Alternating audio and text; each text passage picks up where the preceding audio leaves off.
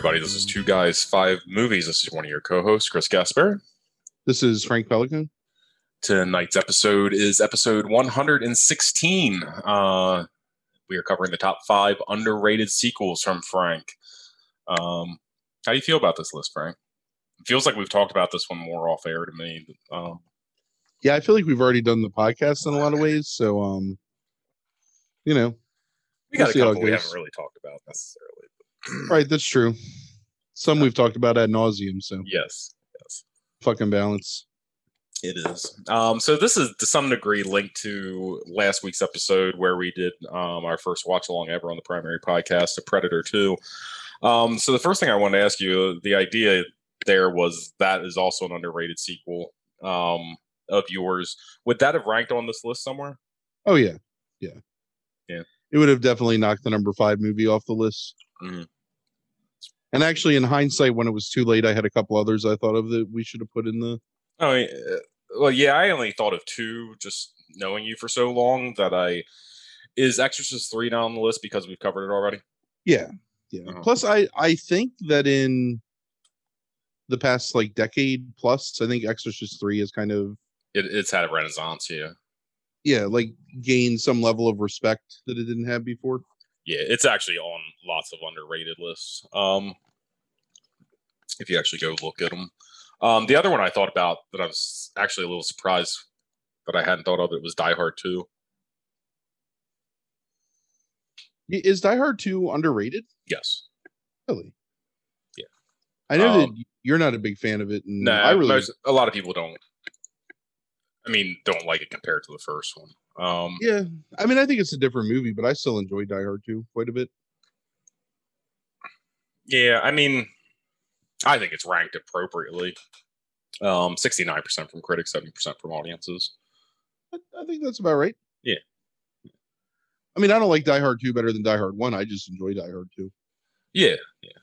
I think Die Hard 2 is just clunky at times. That's um it's it's a fine movie. I mean, I don't I don't like dislike it or anything. Um I just don't think it's as good as one or three. Like that's it. um so what were the other ones that you had thought of after the fact? Do you remember? I thought about putting um Alien 3 on the list. Hmm. Um, I know a lot of people hate Alien 3, but I think Alien 3 is unfairly maligned. Um, I mean, I don't think it's a like great movie, but I think it's got a lot of interesting ideas in it, and it's definitely something that's trying to take it in a different direction from the previous films. Um, Sure. I know that Gremlins 2 isn't as well liked as Gremlins. Um, and I really like Gremlins 2 a lot. Like I think it's a really fun movie. Um definitely better, I think, than some people give it credit for. Um these are also movies that I saw in the theater when I was younger, so I have really fond memories of them for that reason. Those two has also experienced a renaissance in the past ten years, I think largely in part to the Key & Peele sketch. Um Oh yeah, yeah, it's probably true. Um I can't think of anything else. Yeah. That I really thought of as like underrated.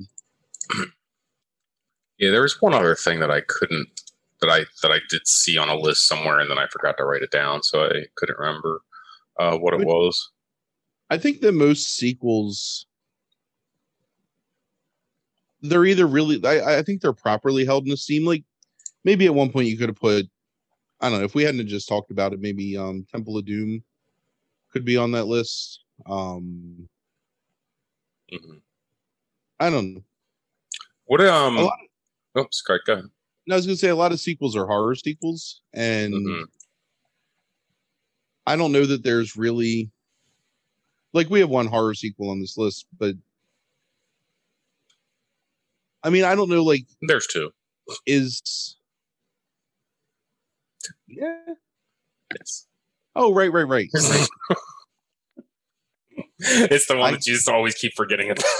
i know and it's just it was my favorite watch on this whole, whole list um like texas chainsaw massacre 2 is that movie underrated you know like i the, how do you I, I and I'm glad that you brought that up because that is certainly um something I've thought about is like how you how, how did you kind of like how do you define underrated and then also how did you go about ordering this list two different questions Uh, so I defined underrated by movies that either in my lifetime I experienced being like critically maligned, or that I've heard people like bitch about repeatedly, as not as good as their previous sequels, or Sure. Like not good at all, or m- movies that like are were made fun of a lot. So I don't know. I mean, any movie is only as good as the viewer, right? So, like pretty much any movie, you well, not any movie. There's a lot of movies you could call underrated that have a special place in somebody's heart. Sure. Like I'm Oh. sure there's somebody who loves like I don't know, like Scream Three or some shit, but Right. Um, Scream Four is on a lot of lists. Um, oddly, um, I don't know why because it's not a good movie, but um, but a lot of people have that on there. Uh, what do you think? I I saw Psycho Two on a number of lists. well, it's underrated by me because I think the movie is fucking boring and I'm not a fan of it. Um, I just want to walk through a few of them that I saw that was common on lists. Um, Bill and Ted's Bogus Journey. Yeah, it's not a good movie. Um, Jason Li- Jason Lives.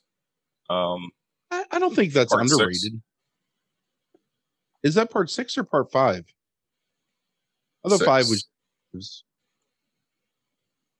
unless they haven't mislabeled it six. Um. Oh, you- that's the that that's the one where they jab the um fucking spike into the ground and lightning hits somebody comes back to life. Oh yeah, right. I Is like that un- one. Yeah, yeah, yeah, I like that one. But is it under this is my point. Like Right. Yeah. who's rating the Friday the thirteenth movies and being like, you know, poo pooing Friday the thirteenth part six? And I don't know. Yeah. If anything, I think four is underrated, but I think four is like the best or second best. Yeah. So how'd you go about ordering this list? Did you just pick your underrated movies and then just order them according to like your kind of like favorite rewatching them, or did you try to rank them according to their underrated nature? Um, no. To, to both those questions, um, I put the movies. movie you, just, that I like, you can just say no to the question if you want, and we can move I- on. I put the movie that I made the biggest mistake on at number five. hmm Um, that I still have like some defense for, but it was much worse than I remembered it. Yeah. Um, before I watched it again. Uh, and then after that, I don't know. I mean, the number four movie I think is was rated highly when it first came out, and I think like then suffered a lot of detriment afterwards. Like it became like lesser rated as like the days and weeks went on after its release. Right. Um the third and second movie, like just because I, the the top three movies, like I love all three of those movies, and I just feel like they're not held in as high esteem by like fans of those series. Mhm. Um, which is why like I put them on there, and I just put them on. I actually kind of put them on in order by how good a movie I think they are, like in Yeah, terms of their Gotcha. cinematic quality. So Mm-hmm. it's like you know, least to highest, I guess, from Gotcha. three to one. Okay. Um, well, uh, this will be paired with next month. Um, before we jump into the list here in August, we will be doing um, overrated, uh, the top five overrated sequels of all time. Um, and then the uh, other episode, besides our um, 90s horror episodes that month, will be uh, we'll have a friend of the podcast, Michael Bledsoe, coming on to talk about Christopher Nolan's Batman trilogy. Um, that is also thematically linked if you want a spoiler um, for that month. So, um, yeah, so I'm ready to jump in um, to your um, mistake. Um, so number five on your list is 1989's Ghostbusters 2, directed by Ivan Reitman, and stars Bill Murray, Dan Aykroyd, Harold Ramis, Ernie Hudson, Sigourney Weaver, Rick Moranis, Annie Potts, and Peter Nic- Nickel. And I just found out that Max von Sydow did the voice of Vigo the Carpathian. Um, and that has a 53% from critics and a 61% from audiences. All of these fit in some way your criteria for being underrated by audiences or critics. Um, so you want to just tell us a little bit about Ghostbusters 2 um, and uh, why you why you put it on the list? Um, so the sequel to one of the more popular um, films of the 1980s um, follows the exploits of the now I don't know what you call them, like shamed or fallen on hard times Ghostbusters who have all like been forced to go back to sort of like doing other jobs because they got sued um after saving New York City and now they're all destitute for the most part. Um Peter Venkman, played by Bill Murray, is a sleazy television host of a psychic TV show. Um, Ray Stantz and Winston Zeddemore are um, basically like Go- Ghostbusters cosplayers who go out and dress up in their costumes and sing the um, Ray Parker Jr. song as um, at like birthday parties, even though everybody wants He Man, which is really funny to me. Um, and Egon has gone back to academia and is doing a study on how um, emotions, both positive and negative, can affect the environment. So setting the tone for the rest of the movie, basically. Um, this really kind of derogatory caricature of a Eastern European man, Janosz, is the head of restoration at the museum, I guess the Met, maybe um, and is restoring this giant portrait of Vigo the Carpathian, who is this despotic, um, what would you call him, like tyrant, I guess, who yes. ruled over Carpathia and Barovia, Baravia, Bavaria, somewhere, um, during like the 14th century. Um, he's in love with uh, Sigourney Weaver's character, um, Dana, right? Dana, yeah. Um, Dana Barrett. So it turns out that Vigo the Carpathian is trying to use Janosz to come back to life. He needs to inhabit the body of a child to do so. Um, Dana happens to have had a child somehow in the interim between having a relationship with uh, Venkman at the end of Ghostbusters 1 and is then like broken up with him, gotten married, gotten pregnant, birthed a child, and is now like a single mother in New York. Um, there's a river of slime under New York City that reacts to positive and negative emotions. Um, the Ghostbusters investigated and are basically put on trial because there's a restraining order against them doing any kind of like what is it, supernatural or parapsychological parapsychological like research. Mm-hmm. Um, but of course, like ghosts come out in the courtroom and they save um, the judge and they're spared from basically getting thrown in jail for like years. I don't like it's it's so weird the hate for the Ghostbusters in this movie. Um things transpire and eventually um they end up fighting Vigo in uh the museum after bringing the Statue of Liberty to life with a bunch of slime and a um NES Advantage controller. Um and they go to the museum and they rescue Dana and beat Vigo, and that's it. Happily ever after. That's the movie. So I, I, I seriously like after the first like 15 seconds just tuned you out. Like I, I just like um, purposely tuned you out because it was making me angry. Listen to you describe this fucking movie. I thought so I was this, going to be more chill, but I, I don't know if I can be. I mean, you can you can tear into it. It's fine. I don't come here to de, you know to defend Ghostbusters 2. I just come here to kind of like bury it less than others might. Ghostbusters 2 is one of the last movies of my childhood, really. Um I was 13, I guess, when it came out, so I was still somewhat like into I don't know, kid movies basically. Um, I still got excited. Like I loved Ghostbusters so much that I was super excited to see. You know, I was still watching the cartoon every every night and or every afternoon, and really into the idea of the Ghostbusters. So a sequel was super exciting to me, and I guess I didn't really have good taste yet, so I really enjoyed the movie. Um, and I've only seen it once, maybe since then. Um, so when we started talking about underrated sequels, it's the first thing I thought of because I know a lot of people hate Ghostbusters too. There's a lot of missteps in this movie. Um, but I think they were trying, if I can like provide any defense to it, I think they were trying to really solidify Ghostbusters as like a premier franchise in a lot of ways. Right. Um, so you cut a lot of the risque humor out, you cut a lot of the adult references out. Um, you take that like kind of sardonic wit that Ghostbusters have, and you sort of get rid of it, it completely. Yeah, yeah, and so in essence, what they did was they made, and I I said this to you the other night, and I, I stand by this description. It's basically a pilot for a sitcom that just lasts for an hour and a half. Because it's all a bunch of like loosely connected scenes with things happening and people reacting in quote unquote funny ways to those things happening. And then just moving on to the next thing that may or may not be related to the thing that came before it. Um they try to force one liners a little too much. Like that's a little tiresome in the movie. Um they kind of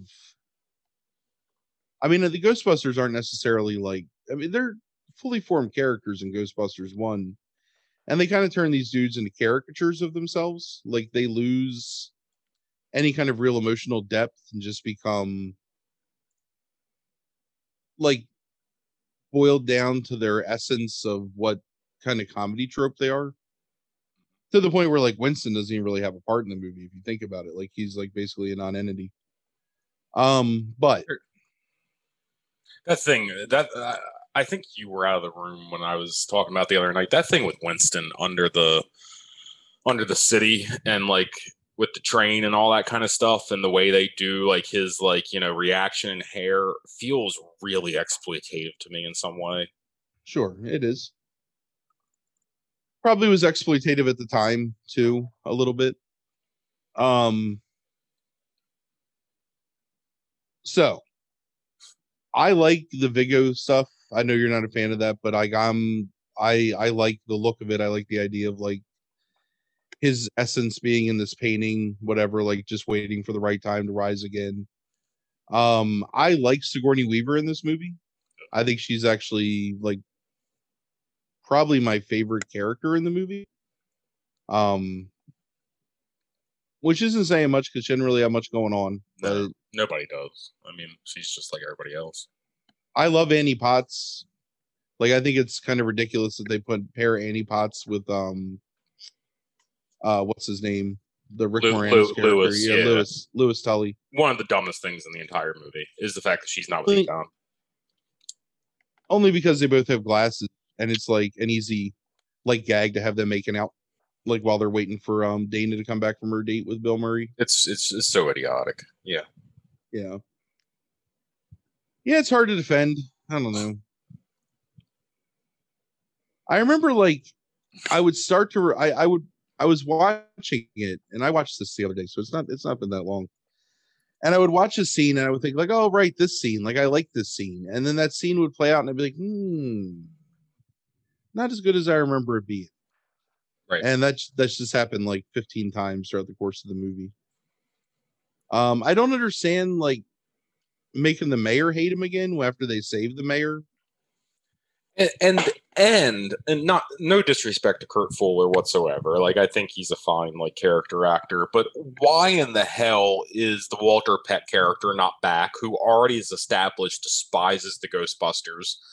And why don't you have him come back and this time if you're going to replay that trope. I, I I don't know if you need to be replaying it and put them in a psychiatric ward rather than jail because that's the that's the biggest problem with this movie is it just repeats like a lot of the shit from the first movie to me um including that. And like why is it not the Walter Peck character? I mean well because he has no dick. Right. Um look they picked the right guy to replace him i mean that's sure like sure. Kurt Kurt Fuller's bread and butter is being mm-hmm. slimy, unctuous second banana to some like figure of power. that he's either manipulating or is being manipulated by. Right. Yeah. yeah. I don't know. I've rewatched. I've given this movie so many chances in my life. I swear I've watched this movie. Yeah, I don't know. What's that? No, go ahead. Oh, I, uh, you broke up for a second, so I couldn't hear what you said. Um, but I, have just given it so many chances in my life, and I think this is the last chance I'm ever giving it. I don't think it's worth giving it any more chances. Um, I never really cared for this movie like that much, but I particularly hated growing up the last 25 minutes of it. Um, I hate the final scene, like the final battle scene. I don't like it. Um, and but it looks like when I examined why I didn't like it, it's because I think it's a passive villain. I don't think it's a very interesting villain. Um, and I hate the Statue of Liberty shit. And all the Statue of Liberty shit, when you take all that back, goes back to the damn mood slime, which I think is a stupid concept. Um, and so really it's just like I just like dislike the plot of this entire movie. And then as I, as I examine that more, I realize and watch it again. It's like I realize like, oh, like why are you starting these guys being failures? I think it really like limits everybody that like Ray and um um, Winston are being made fun of basically in that opening scene with the children. Um, I think you weaken them a lot by doing that. And I just don't find anybody doing anything interesting in this. I don't think it makes logical sense from the first movie. You have to do the sued thing to make them destitute, basically, um, in order to have them go back to square one really to rebuild themselves and come back together so you can replay that plot from the first movie because it worked the first time and they did the same damn thing which i think is the worst part of all of it is the idea that venkman so so dana barrett who was what a cellist right or something like that yes a concert cellist right is like has gotten married had a kid gotten divorced in the five years and now is working at yeah, whatever like the equivalent of the Met is in this fictional universe. Like, so she's changed professions. She has a kid. Why? I just don't understand why the kid's not Venkman's. It makes no yeah, sense. Complained about that. They only did it because they think if they're not together, they can have that banter. I'm positive that's what it is. They just wanted to repeat the first movie, and um, it's this really cynical thing, like where it's like they they thought they couldn't have the banner um, uh, if, if, they were married, and um, I just think it's a really cynical outlook on the entire thing, and because you could have, and you could have strengthened Murray's character's story by having him be the father to that child, who eventually, who, who was still trying to do his bullshit on television and everything, and start his second career and is kind of ignoring his son for the sake of his career. and it could have actually been more meaningful um, by the end to have him like save uh, whatever the. It's ugly. It's I don't judge babies right, but that then much. You have to... ugly damn baby too. Um, and it's made even. It should be Vigo's baby because he kind of looks like him. Um, pretty clever, Janosz. So, so the last thing I have to say about this, and I'll shut up about it because this is just you did that NES Advantage thing too on purpose. You mentioned that on purpose, like because you know that it drives me fucking nuts. Um, it's the thing I remember about it the, the, wor- the worst scene in this entire movie is when Oscar gets kidnapped by the ghost nanny that's like pushing the stroller through the sky on like whatever floor they're on, like, you know, in this apartment building. And it like draws him out of the window and then like it's it's it's Vigo's face in the nanny and she's it's dressed up as a like an old school nanny and it's Vigo's face and none of it makes any sense because if it's Vigo can't escape the painting so how is it Vigo's face? Maybe but is, is yeah. but if the nanny just looks like Vigo, what's the joke? Like none of it makes any sense. It's stupid. It's a fucking idiotic scene that is I, I don't even know why it offends me so much, but the yeah, I don't know. fucking thing just offends me. And it's like it, it's my exhibit A of how bad this movie is. I asked you the other night. Did you ever think of like what you think the funniest thing in this movie is? What was my response to you when you Not- asked you, me? you didn't. You couldn't come up with it. I gave you an answer. Did you? Uh-huh. What was it? I said that's not fair. I don't like comedy. oh, right. Yes. Um, the funniest thing. I, okay, I'll give you like I'll give you a couple scenes. Um, the scene where it is introduced that Venkman is hosting the psychic television thing. Um, those two actors do a good job by themselves. Like his interactions with them are terrible, but um, Yeah. Still didn't. her her story where she's like what was it it's like at the the bar of the holiday inn like pomona. And he was like pomona? And she's like yeah. And then they led me back to their room and he was like "Mm, are you sure that it was in it she's like well maybe it was a spaceship. It's just like i mean it's a really gross implication that she was basically like date raped but Yeah, um yeah. like it's still like her dawning realization that she might not actually know. Also that the end of the world passed apparently according to ghostbusters 2 because it was february 14th um 2016 so we're uh almost five years past the end of the world at this point Yeah. which in a lot of ways could possibly be true um So I I think the funniest thing, the the thing that made me actually like kind of chuckle because I think this the humor in this is really just not clever um compared to the first one and stuff like that. But I the only thing that made me laugh is Cheech's cameo when the Titanic is coming in. oh like, right yeah that is, up. that, that is funny Um, but and it's like here's like this cameo by Cheech Marin, and it to me it's the funniest thing in the damn movie, and that's just that's just sad. so do you know what my favorite part of this movie is did i tell you this the other night I don't think so. it's the fact that they play um Bobby Brown's on our own like six Right, times in this yes. like anytime anything is happening you get the well I guess we got to take control and it's like they're walking across the street and that song plays they're coming up out of the sewer and that song plays because I guess they couldn't afford any other music except for that really terrible um redux of uh the Ray Parker Jr. theme at the beginning. And I used to love like I I kind of like knew some rap at 13 years old, but like, you know, I mean it was whatever. Like rap was on for like a half hour a week on MTV at that point.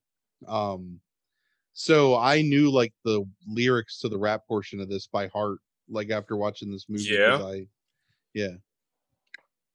What is it? Too hot to handle, too cold to hold. They are the Ghostbusters and they're in control. Fuck, what is it? At a kid's party, they had them dancing, but all the while there was slime under the You're streets. just, I think you're just making shit up now. no. I'm, I swear to God, that's like how it goes. Uh uh uh It's not. There's no dancing in this. Yes, there is. There's no dancing. I'm looking it up right now. There's no. There's no dancing Alright. in that fucking thing. It's too hot to handle, too cold to hold. They are the Ghostbusters and they're in control. Had them. Had them throwing had a throwing party. a party for... a bunch of children. All the while slime was under the building. Uh huh. Yeah. Yeah. There's no dancing in that in, in that rap there. But they're dancing at the party when they're throwing it for the children. right. That's. I'm sure that's like what. Yeah. I'm sure that's what happened. Like. And then the end is something something about Vigo. Battle my boys. That's not legal. Yeah. Yes. All right. Well, I guess it's time we got to take control. We are, we are, we are. Uh, I'm glad that you did that. Um, he was he he was singing that like under his breath, like all the. other It's, it's been stuck in my head now for like five fucking days. I don't know what to do to get rid of it. All right. I'm done with Ghostbusters. Um, this is going to be an interesting one because we have not talked really like at all like about uh the number four movie on your list here. Um, and I think you put it on this list just because you want to talk about it. Um, It's accurate. Yeah. I think it's I okay, let's yeah. So uh, so uh, number four on the list is 2017's The Last Jedi, directed by Rian Johnson. It stars Daisy Ridley. Uh oh shit! I forgot to look up his name. John um Boyega. Do you think that's how he, how he pronounces his name? yeah, Boyega. Boyega. Okay. Um, Adam Driver, Os- Oscar Isaac, Mark Hamill, Carrie Fisher, a slew of others. Has a 90% from audience or critics and a 42% from audiences. Um, so I don't know how much you need to really explain about this movie, but um, I guess give a short synopsis maybe and um, uh, Right, wh- so why you want to talk about it. the middle film in the last currently last Star Wars trilogy, um, detailing uh the rebellions uh basically fleeing the First Republic, um and then trying to find a way to escape them. That's the whole movie, is it's just a chase, like a space chase, basically, and then examines the different characters and tries to build characterization to you know some characters from the first movie that were sort of underutilized or maybe not fully explored um And the other main thing on, going on in that movie is Rey trying to convince Luke Skywalker to Yeah, come back trainer. and join the fight. Like, um, well and, to tra- teach her to be a right. jedi right Sure. um i'm sure that anyone who's interested in seeing the last jedi has seen it Right. and has their own opinions formed on it um the thing that i find the most interesting about this movie uh, so look i watched this movie yesterday i guess or two days ago yesterday. It was the last one i had to watch. Um and i still really enjoyed it. I think there's a lot of flaws to it but i think overall it's a generally entertaining movie that is maybe not paced the best and is a little overlong in parts. But I like the so the general idea is that the first movie builds you up to think that it builds certain like preconceived note like like notions in you in the sense that Rey is somehow connected to some important member of the force. Do you think maybe it's Kenobi, maybe it's Skywalker, you know, whatever, maybe the Emperor, like we had theorized that at the time. Um, and that she was meant to be this whatever, like almost like how Luke and Vader before him were these like linchpins in like bringing balance to the force for a period of time. That that was Rey's thing. So, not a huge fan of the first whatever that's called, Force Awakens.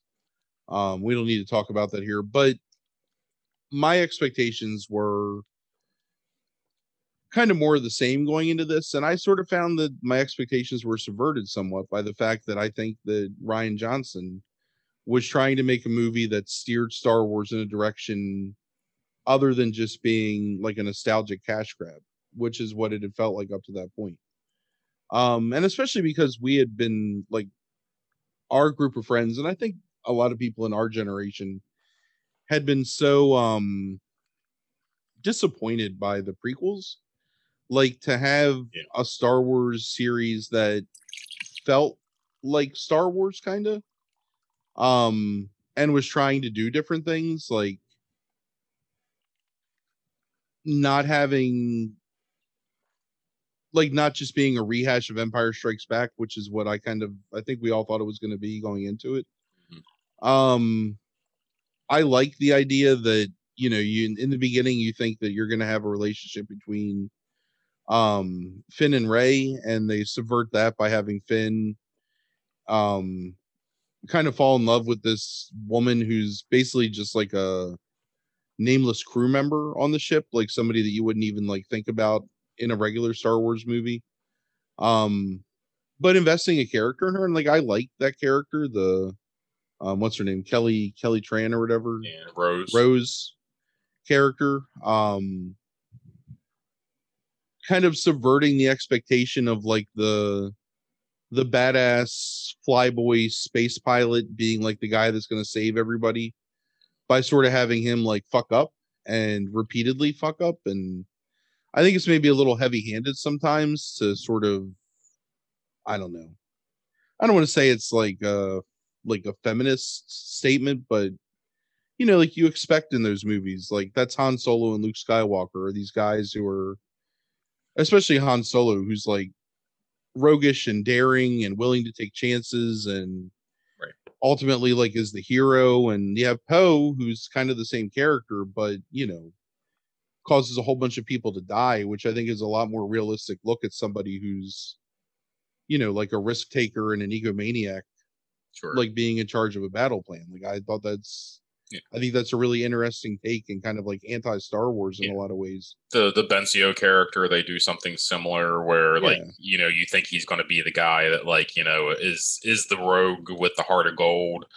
Um, ultimately, kind of. I mean, I guess he's a subversion of Lando, probably to some degree. Like, uh, Sure. Yeah, I'm, exactly. Like that's exactly what it is. And, and and you know, and no, he's just will do whatever needs to be done for the right price. You know, um, and points out one of the things that I think is interesting in that like it's sort of um trying to think of a good like analogy to it, but like the idea that okay, well, sure these people sold, you know, TIE fighters and AT-ATs to the um first order, but they were also selling X-Wings and you know, whatever bombers to the rebels and like don't they like equally kill people on either side? So sure, isn't it just really your perspective that makes you the good guys and not the bad guys? sure, no, and and it, and it puts a, a it it tints it gray a little bit. Um, you know, in that I- universe, which is what it needed, and I, I don't know how much I don't know what people think about this part of it because really mostly people complain about the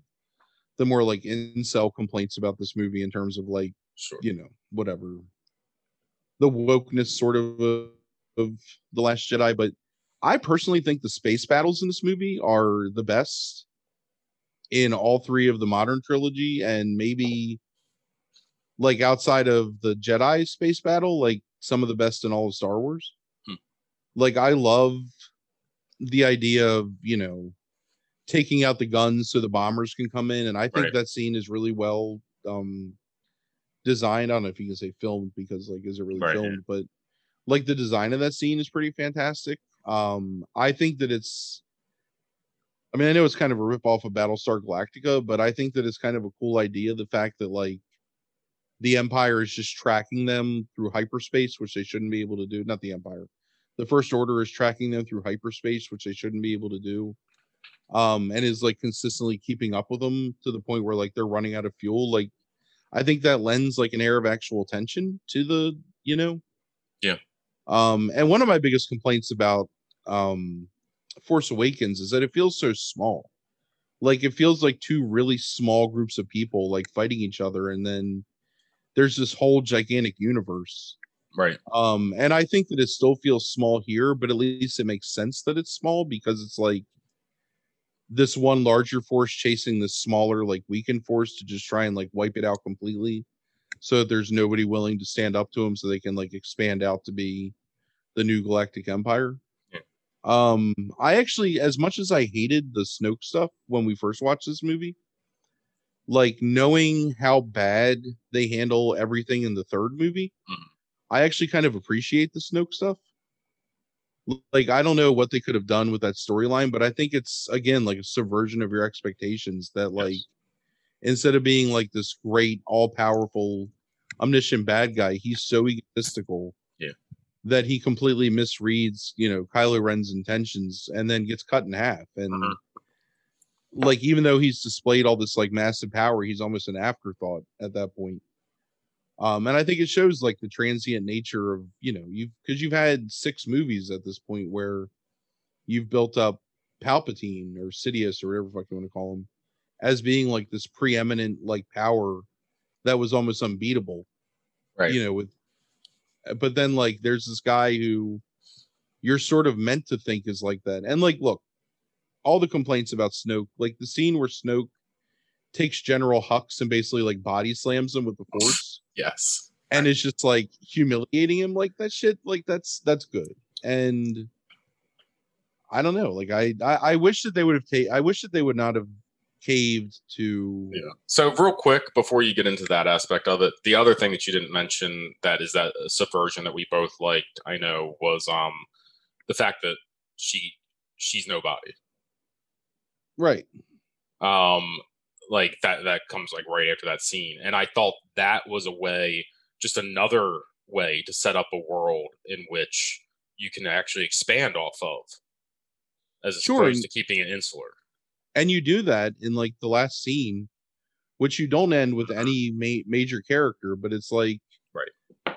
it's basically the idea from a new hope kind of in that there's these tales of like the the wars that came before that have inspired these young people you know to want to like leave their home worlds and ex- like branch out and like join this like greater cause. And it's this kid who's basically a slave which is also like a nice callback to Anakin in a lot of ways like using the force to grab the broom and then like you know looking up and watching the ship blast across the sky. Like i think that i mean because what we thought like leaving the auditorium talking about this is that maybe the next movie is going to be set like a decade in the future where it's just been like this constant battle but like rey has you know started to train these like young jedi to help and it would kind of be like the opposite of what happened with anakin and it would be a nice bookend for the whole like and then you yeah know, and, and, and one of the scripts she did restart the jedi temple i think in one of the fucking six scripts that they tried to go through in order to um you know fix you know the massive problem that is the last jedi um but it's like so again like it's not a perfect movie it's got a lot of no. flaws to it and i think that it's too jokey at times and i think it's too long mm-hmm. um i think it's I think it's it's almost like a Shyamalan movie where it's like trying so hard all the time to subvert those expectations that it like yes does it too much. Like having like Phasma built up as this like giant badass villain, mm-hmm. almost to like rival like a Boba Fett kind of or something, and then you right. just like she just falls falls down what a fucking like yeah exploded hole and dies. I mean that's silly, and I don't know. Yeah, but it looked beautiful watching it in um in HD 4K or whatever I watched yeah, it on. Yeah. Um again, I think the space sequences are pretty exemplary. Um I I have a complaint with the stuff on Crait.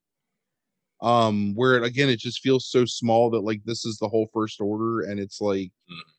six AT-ATs and a fucking uh cannon or whatever. I mean, yeah. that's just kind of silly, yeah. but I agree that looks really cool with like the red the red like clay underneath the white dust like all those scenes are pretty neat looking um and i really like i really had a lot of hope that it was going to come out and just be something like crazy different in the third movie and then they yeah. just sort of yeah yeah i mean I, I don't know how you don't you talk about this movie, and I think you were getting ready to get there before I cut you off a little bit ago. I, I don't know how you talk about this movie without talking about the backlash. Um, that it received. Oh yeah. And um like you said, a lot of it came from this idea that it was super woke, um, you know, that it was and it's it's complaints I never really got. The only the only ones I can possibly see is the Poe stuff. Um, a little bit, I suppose. Um, but even that, like it just feels like people being upset that a woman was right to me. Here's the thing is like and I understand that it is a little heavy handed. It's the most heavy handed maybe out of all of it, but like But they don't even go all the way with that because they're both still smitten with him at the end. Sure. Like because sure. they see it as a way to like teach him like a lesson to be a future leader. And then they pay it off immediately because right. he's unwilling to sacrifice more lives in this like right. ultimate battle that they're having on this planet.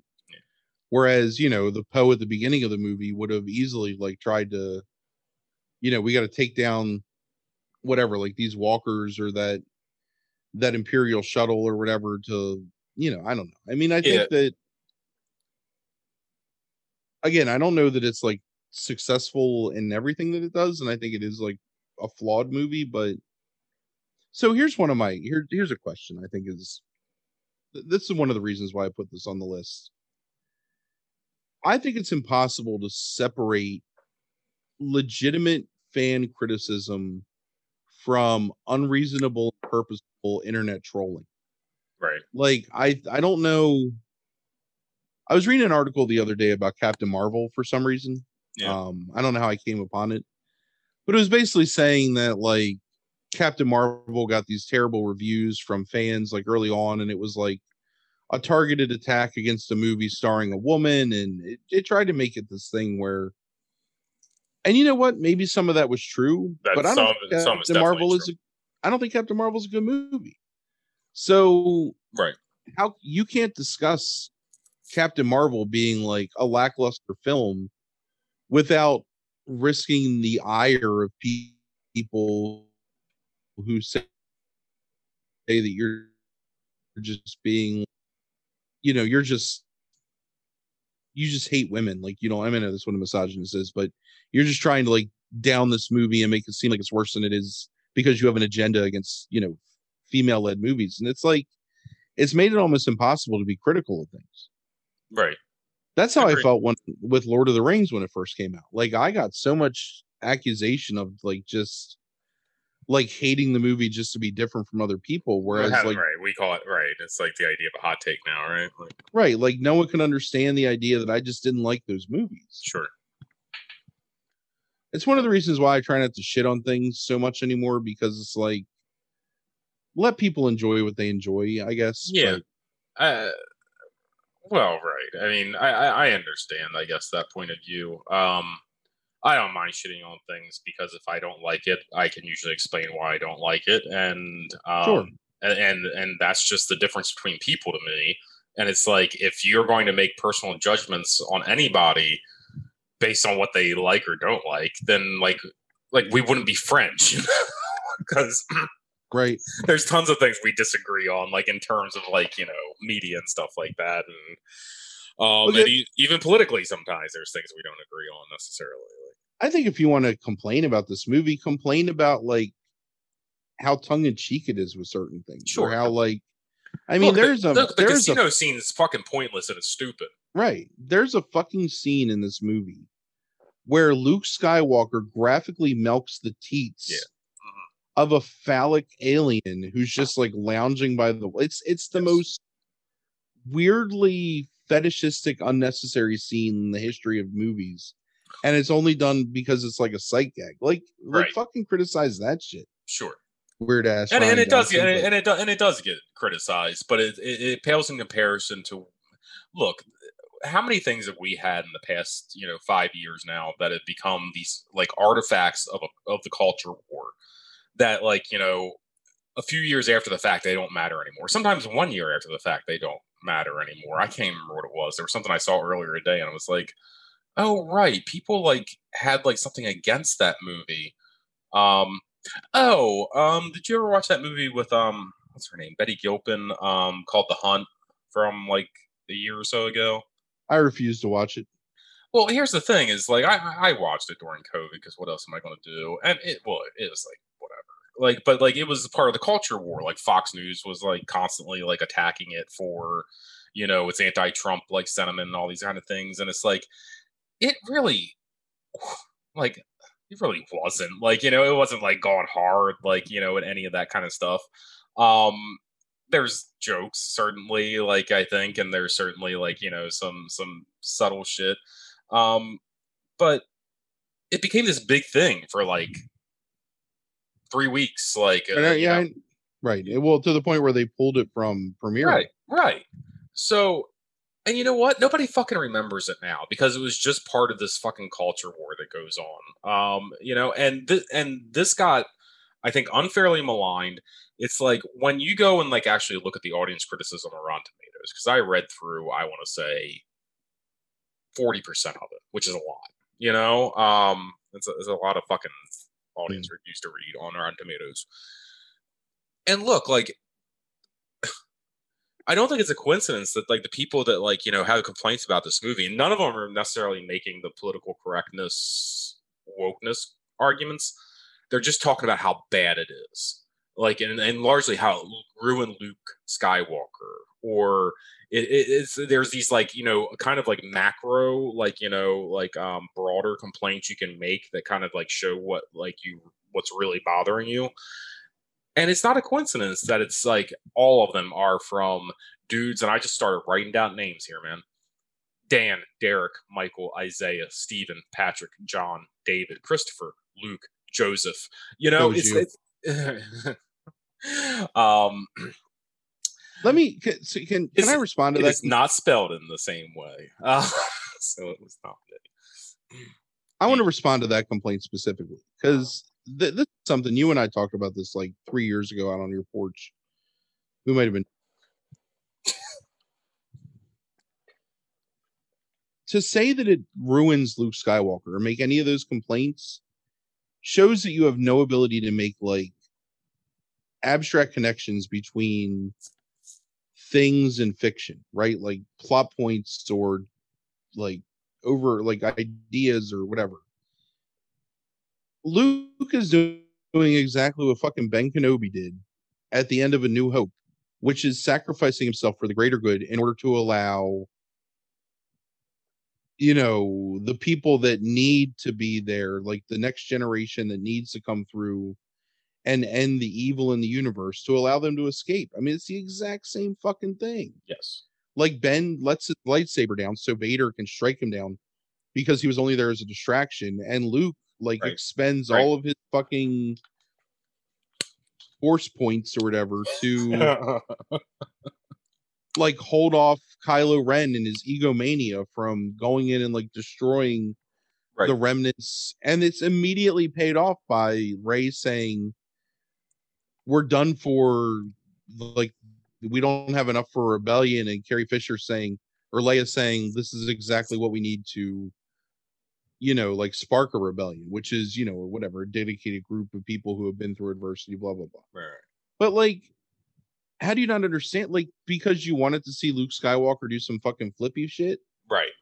and like with They a- wanted to they wanted to see him be a badass. Like that's all they cared about seeing is like this dude do a bunch of badass shit. but isn't that the most badass thing? Like him, like because you don't know that he's a hologram until Right. ninety percent of the way through that scene, Right. And him stepping out from like the blaster fire and just like brushing off his shoulder. Yeah. Dude, that shit is like so badass. And the first time you see it, it's like such a huge mark out movie. Yeah. I don't know. It's like again, not a perfect movie, and I'm not a fan of this Yeah. the third trilogy, whatever you want to call it. The Skywalker trilogy, I think is what they call it. Right. But like this is the best one by far out of all three of them. Oh, because what what they do to try to course correct, and I put that in air quotes, is one of the worst fucking movies I've seen in it, and I don't in my entire life. right? Because it makes no sense. Right. We were sitting there in the theater, and I wanted to like that movie so much. And there's the scene where they go to Endor or like a moon of Endor or whatever the fuck with this knife that they do the Goonies thing to that they hold up to a rock mm-hmm. formation Mhm. next to the Death Star and they're like, oh, here it is. It's like fucking MacGuffin City. Like Yeah. it's I, the you, easiest did- goddamn. did you agree to do a first watch of that someday? Um, oh yeah, we're gonna we're gonna shit on that movie like a motherfucker. Uh, okay. if anyone appreciates our negative a- reviews, like That, right. that was that was a fuzzy drunken memory that I just had, and like that I forgot. oh, I I on that. I want to eviscerate that movie at some point. Like that movie It's is it's so bad. Like and like, look. Here's the thing: is that like I think it became this unfortunate part of the culture war, unjustly so, because I, I've told you this privately. Is like this is a fucking Disney production, and Abrams is a producer on this thing, and do you like it is a it is bureaucratic as hell making a movie with this kind of clout to it. Rian Johnson is not just making random decisions in the script and then in filming this thing that Disney didn't agree to. So what happened here is that this was very purposeful. Abrams remade A New Hope with new characters, with the same kind of like pacing and like, you know, did the nostalgia trip in order to set up this movie so Rian Johnson could do the subversion stuff. And is the subversion stuff a little heavy handed with how much there is in it? Sure. But he's doing it to take it in a new direction. And when the when the backlash came, they decided to throw Rian Johnson under the bus and throw this movie under the bus and then go back to the nostalgia kick and fucked it all up. right because they they thought they had read the tone of the room, so to speak, correctly, in that like people were ready for this like different like you know people are ready for something different like they want strong female lead characters and they want you know whatever like different character arcs and different Mhm. plots and they don't want the same stuff and then there was enough of an uproar from like this vocal minority i think i don't know if minority even but like this vocal group of people they were like, oh shit, like what if our next movie doesn't make a billion dollars? Right. Like let's fucking and that's the problem is that Look, those, No matter- those people that hated it would have watched the next one no matter Right. what. look, the problem is is that we They're a bunch of damn trolls. I mean, like, like they like these people care so much. What's her name, Kelly Tran? That they they sent death threats, man. Right. Death threats to this young girl. Like it is. It, it's it's insanity. Like that you would care that much. So of course they're going to watch the next one and go see it just to shit on it. Like, Right. I, so Disney. So it's like I don't want to see Kathleen Kennedy go because of her wokeness or whatever they want they want to criticize her for. I want to see her go for making a decision to sacrifice creativity like for money. right for being a coward. And now they're just gonna go back and make another trilogy to fucking wreck on this trilogy. Yes, so right. That yeah. And and look, people do want something new and different because the Mandalorian proves it. Right, because the Mandalorian takes the essence of like what makes Star Wars great and just tells a good story, like Right. using that universe. Right. Exactly. That's it. Right. And they're doing something different with it. It's Right. not the same thing, you know. So I even question, like, what if they would have done a new trilogy where a Jedi wasn't the focus? Oh, people would have lost their minds. What if it was good though, like the Mandalorian is? I mean, you still have Jedi's that could like be pulled into it eventually. Um, I don't know. Yeah, I mean, I, I don't know. I mean, that's kind of the issue with the first one, right? Like, aside from when you get past the whole Rey is like a force magnet or whatever. I mean, it's mostly people that aren't, you know, right, All right. getting golden points, like going all over the galaxy, trying to trying to find shit. That's good reference. Um, all right. We we should probably stop this now. But um it's been a while. Thanks for So- coming to our TED talk. You're right. Um Uh, you know, I was gonna make a joke earlier, but then you started saying something I forgot. I was gonna be like, is the next trilogy gonna be written by Jordan Peterson? Is like, Hey, talk about unfairly maligned sometimes. I feel bad for Jordan Peterson sometimes. He he's a psych he's a psychologist who got popularity and went outside of his wheelhouse. As a psychologist and a guy who like studies like like cultural like anthropological like uh psychology and like to pop, pop culture and stuff like that it's interesting stuff. Um but when he had to go political and go outside of his wheelhouse yeah he makes some unpopular decisions. I hope he's well though with his addiction issues. Um all right. So number three on your list is um halloween three uh season of the witch no, it's not. what? Oh sorry. I Hellraiser skipped one two. I, I forgot the bold Hellraiser too. Um, well, spoiler. Damn. Um, now it's all spilled. okay. Well, see, you should have thematically like done that movie as three, and then this movie as two, and then it would have worked out well. That's what I got confused on as I was looking at the numbers here. Um, so number three on the list, because Frank didn't think this through, is Hellraiser two. Um, from 1988, directed by Tony Randel, who was recently on a what 94 horror list directing Ticks. Um, that we made fun of his um CB radio like career or something that he has. Um, it stars Clare Higgins, Ashley Laurence, Kenneth Cranham, Doug Bradley, uh, and it has a 50% from critics, a 58% from audiences. Um, you want to tell us a little bit about what happens in the sequel and uh, why you put it on the list? Um, I put it on the list at number three because I felt like it was the third movie I wanted to talk about, despite the fact that it's the second movie in the series. Um, I apologize for not sinking to the lowest common denominator in my fucking numbering choices.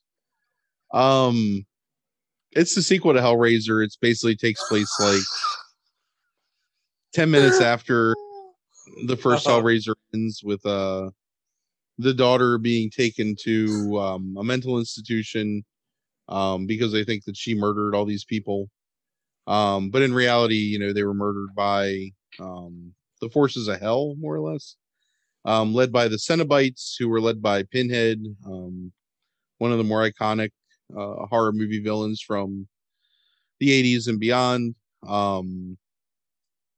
She's being manipulated by this doctor who's into researching the um, lament configuration, which is the Hellraiser box um, who wants to find like all these secrets to it. Um, but really, what he does is open a portal to hell by using this weird Gelfling looking deaf mute um, that he murdered her mom, who can solve puzzles to like open this puzzle box.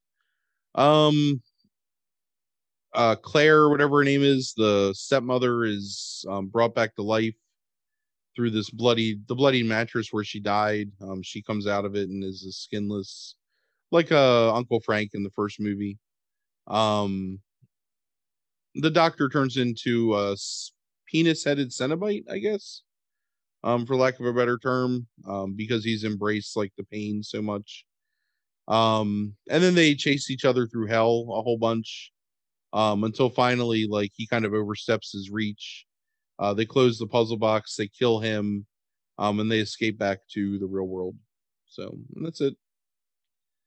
Um, it's really. I'm sorry, I've had myself muted because I've been laughing off and on through the, that entire description.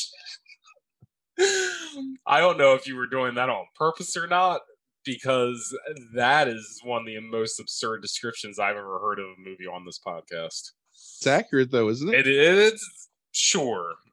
Like sure. almost to almost to a fault. I mean, like, what do you like? Okay, so I'm a huge fan of, and we've talked about this recently because we just talked about um, Lord of Illusion uh, and Nightbreed not too long before that, and In the Mouth of Madness before that. So my and Hellraiser like a couple years ago. My love for Clive Barker has been pretty well documented on this podcast. So I don't think I need to talk about like just briefly like i think that he has amazing ideas i think that he creates really fascinating um, unusual worlds um, of fiction, like to um, whatever like his stories in. I think that he embraces an outsider's approach to storytelling in terms of like his characters. Um, and I think in a way to sort of like talk about things like like homosexuality and um you know just people who live like especially in the late 80s early 90s who were living outside of necessarily like the light of society in a lot of ways like people that need to keep their secrets hidden um and that's what the cenobites are you know i mean that's like the whole thing about these people that are in hell is that they take pleasure in something that other people find to be like whatever uncomfortable or hideous. Um and i think that's his way of commenting on like how people demonize like those that are different from them and i know he didn't direct this movie but he like it's all based on his works um stories and whatnot. So i just like the continuation of that mythology. Like i think the um lament configuration thing with the puzzle box i think is really fascinating. Um i think the iconography of the way that the cenobites look um you know the chains coming out and hooking into people um really uncomfortable like things with the way people are tortured and stuff. It's just um it's pretty fascinating. It's unfortunate that the lead cenobite is just basically a giant penis and like a penis with like multiple penises like doing things off of its penis body. Um i don't know if i'm necessarily a big fan of that design but um it's interesting because i mean that's like it really is just a representation of that doctor as a character, which is this alpha male who's willing to like sacrifice basically women to his own ends um and is trying to use women to like further like his desires and goals and it's not done out of a sense it's just done out of a sense of power on his part like he just wants to be the smartest guy in the room um some of the special effects are hokey, but it's a really low budget movie from '88, so and I guess filmed in '87. So there's I don't know, like I kind of forgive that stuff. Um, I don't know. It's just I I I know that a lot of people don't like this movie, and growing up, I knew people that hated this movie, um, that loved Hellraiser, and Hellraiser is 100% like a better film than this is. But as a continuation of the idea of like the Cenobites and the idea of like you create your own hell based on your own like fears and um personal shame and whatnot. Like I think it's a really interesting take on that, and I think it's honestly it's the best sequel in the Hellraiser series. So yeah, I don't know. Feels very low budget though when you watch it. I think that's one of the downsides. It does. It. What's What's interesting is like a lot of the things you said there that I I do agree with you. Um, in terms of the positives of this movie. Um, I just think I liked, and I, am glad you went through uh, the stuff with Clive Barker too, because for people that don't necessarily listen to the horror episodes all the time, um, uh, I don't know if they've heard you talk about Clive Barker, honestly, um, ever. So, um, but I just like the smallness of the first movie, and I think I think what I was trying to express to you the other night, maybe like too severely, was that I thought that this movie, ex- like, opened up the world too quickly and I think I just like small horror movies as opposed to things that are broader, more mystical, and more grand. Um, so like I, you know, I mean, you look at like all the horror movies that I really, really like. They're usually almost always small horror movies, and I love Hellraiser because it just takes place in a house, basically. Um, right, it's it's one of the best haunted house movies of the 1980s. Yeah, and I, and I just think opening this up, it's not that it's like you couldn't open it up. It just feels like to do it over the course of 90 minutes is too quick to me. Um, and I just don't think that kind of like larger, grander, mystical horror is my bag necessarily. But I do like the. I've always liked, you know, in terms of like being horrifying, the like the S and M elements of um, you know, like the, the you know, uh, the sadomasochistic elements of uh, the chains and like all that kind of stuff. I think sure. it's really horrific, and um, I do like a lot of the imagery in this at times. Um, and I do like it when it's on a smaller scale. I think it's just like the last like twenty minutes or whatever it is, twenty five minutes, like where it gets broader. Just feels like it happens yeah. too quick to me. I mean, I don't I don't even disagree with that. I just think that I think there's a lot of people that malign this movie as being bad. Right. And I just I mean it's him ta- it's it's going in the direction that the books of blood eventually open up into, which is his ideas of like the smallness of like certain things like leading into broader like hellscapes and whatever Bless I don't know. No, thank you. Um, yeah, again, like I like the way it looks. Oh, yeah. Tired. It's getting tired. It is really tired in here.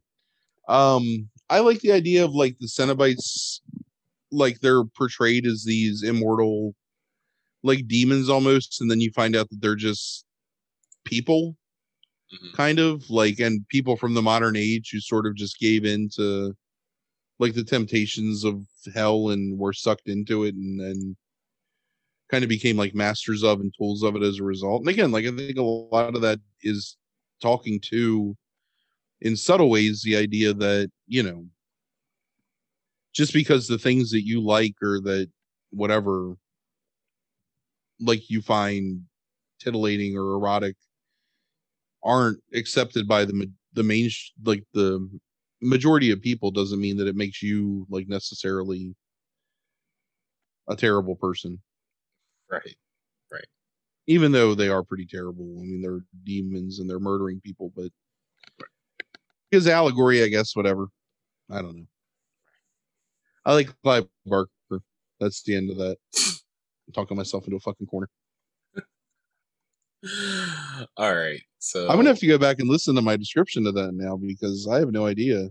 It it it, it was. I I mean, it didn't start off like in the most positive way, which is where it's a sequel to Hellraiser. Like, what do you want, or something along those lines. Um, and then it just was like the most. Hmm. It was really funny though. I, I enjoyed it. Stream Um, of conscious. it made, it made it it made it seem like you did not like that movie whatsoever, like from the way you described it. I really enjoy it. I actually love the ending to that movie when um the moving guy that kind of like resembles Frank a little bit, like this slimy gigolo, like goes upstairs and gets sucked into the bed. Mhm. Why the hell people like reach down and touch like obvious wet blood and they go to put it to their face? Like, I don't get that in this movie because that happens like four times. they're gonna but then- smell it? I think they're trying to taste like mm, um, blood. Corn syrup? Um, like they're cleaning out this dude's house. They're like, hey, let's get this bloody fucking mattress. Um, like why is the blood still wet? You know, obviously that should be a red a red flag. should be. Um, but then like the pillar of like pain like rising up from it, um, with all the Cenobites trapped in it, I think is a really cool image, and I I really like that ending. So that's it. Okay. So number two on your list is Halloween three.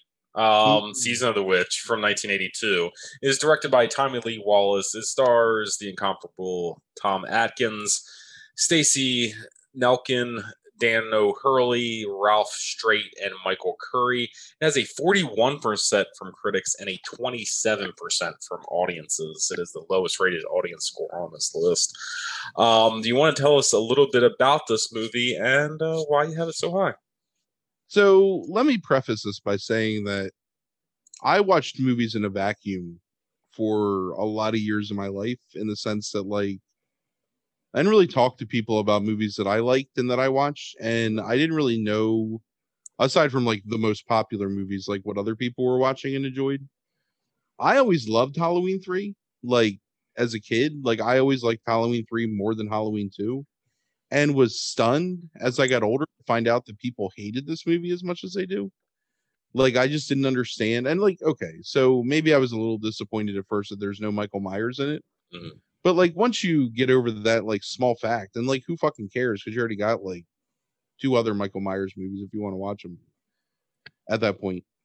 Like, I don't know. Like I it's so the basic premise is that it's starts out eight days from Halloween. Um and this old man is murdered um by basically the men in black kind of um he's attacked by him and then he goes to the hospital where tom atkins is a drunken doctor tom atkins in one of the most aggressively sleazy roles ever put to screen for a main protagonist i think Yes. like like Nick Nolte 48 hours level of just like despicable human being that you're supposed to root for. Um so this old man gets brought in who's been assaulted.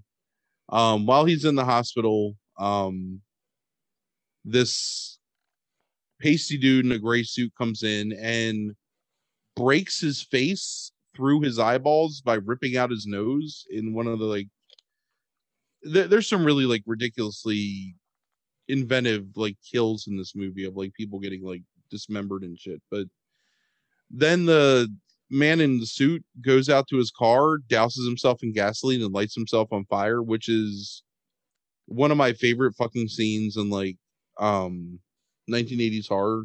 Like honestly, Mhm. like I love that shit. Like the look of it. Like even though you can tell it's a mannequin at the very end, like it still is really like powerful.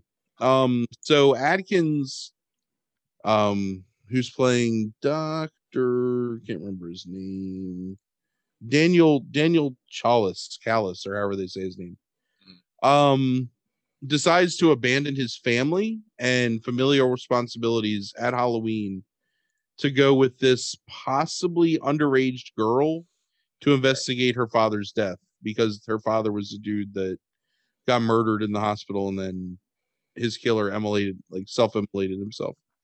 Um so they find out the last place that the guy was was picking up Halloween masks um from this company called Silver Shamrock. Um that's basically owns this town out on the coast of California, I guess. Um Northern California, I suppose is where they are. Um so they decide they're going to go investigate Silver Shamrock.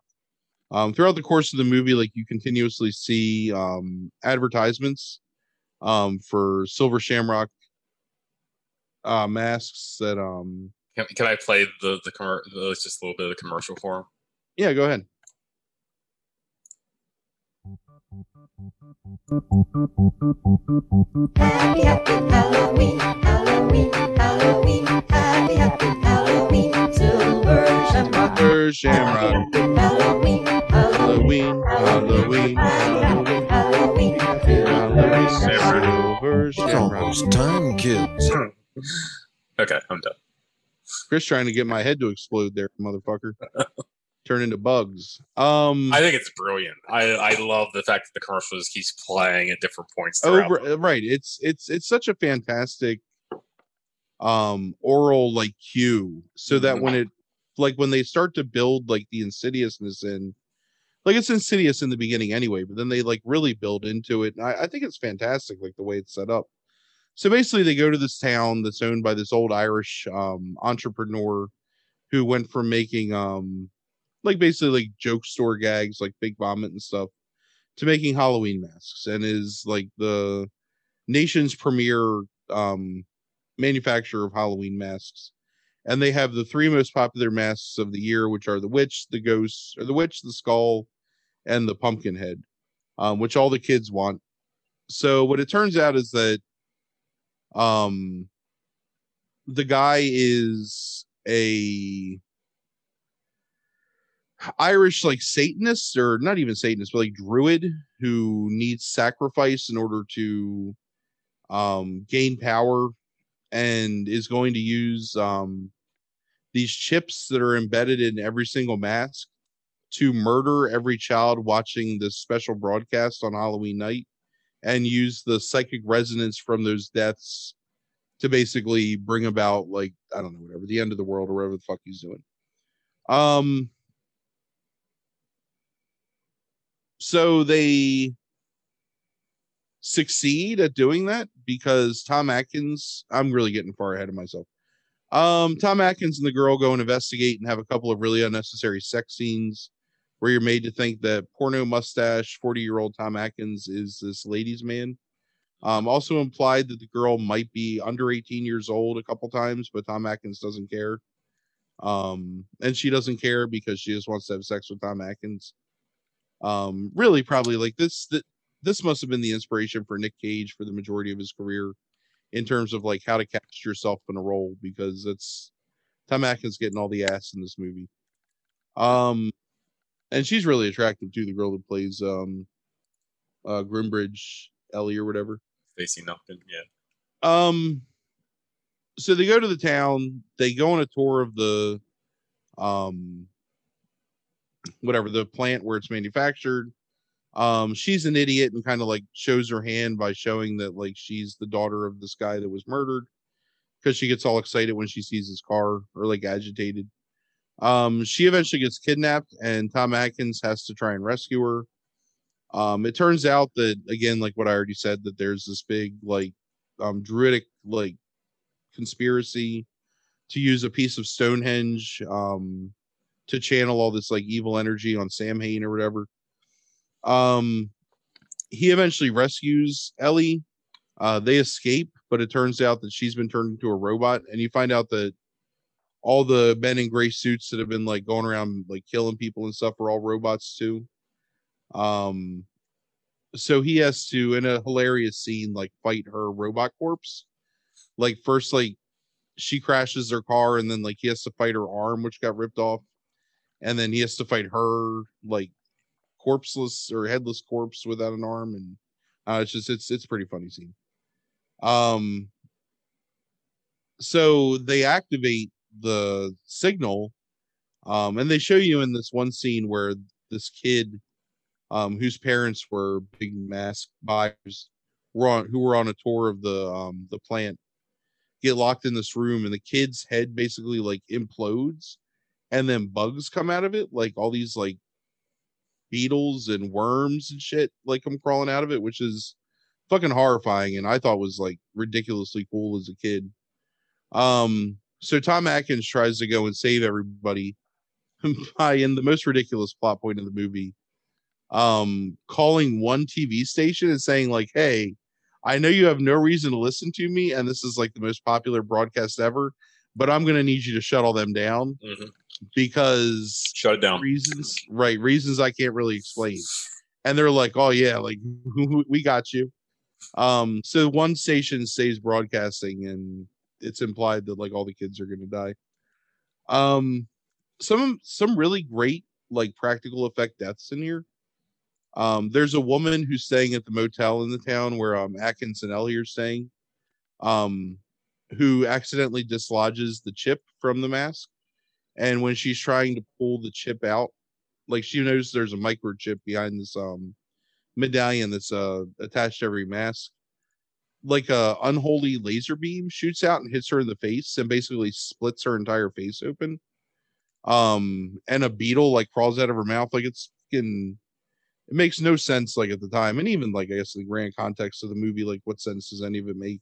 But um the practical effects are pretty gruesome there like with her face being split open and seeing like her skull and her boiled eyeballs underneath like as her flesh is like peeling back from the wound it's um just a really great practical effect uh tom atkins is 100% out of control in this movie like you can feel the fucking like booze sweat coming off of him the whole time and Yes. like the fact that like every woman in this movie is in love with Tom Atkins, like the attractive um what is it, medical examiner who's pining for him at home and um his wife who just wants him to stop drinking and be a good husband or father and then this like possibly 16 or 17 year old girl that just you know the fucking the funny the most disgusting and funny scene is they decide to get a, ho- a motel room and tom atkins is like well maybe i should get another room you Uh-huh. know and she's like well no because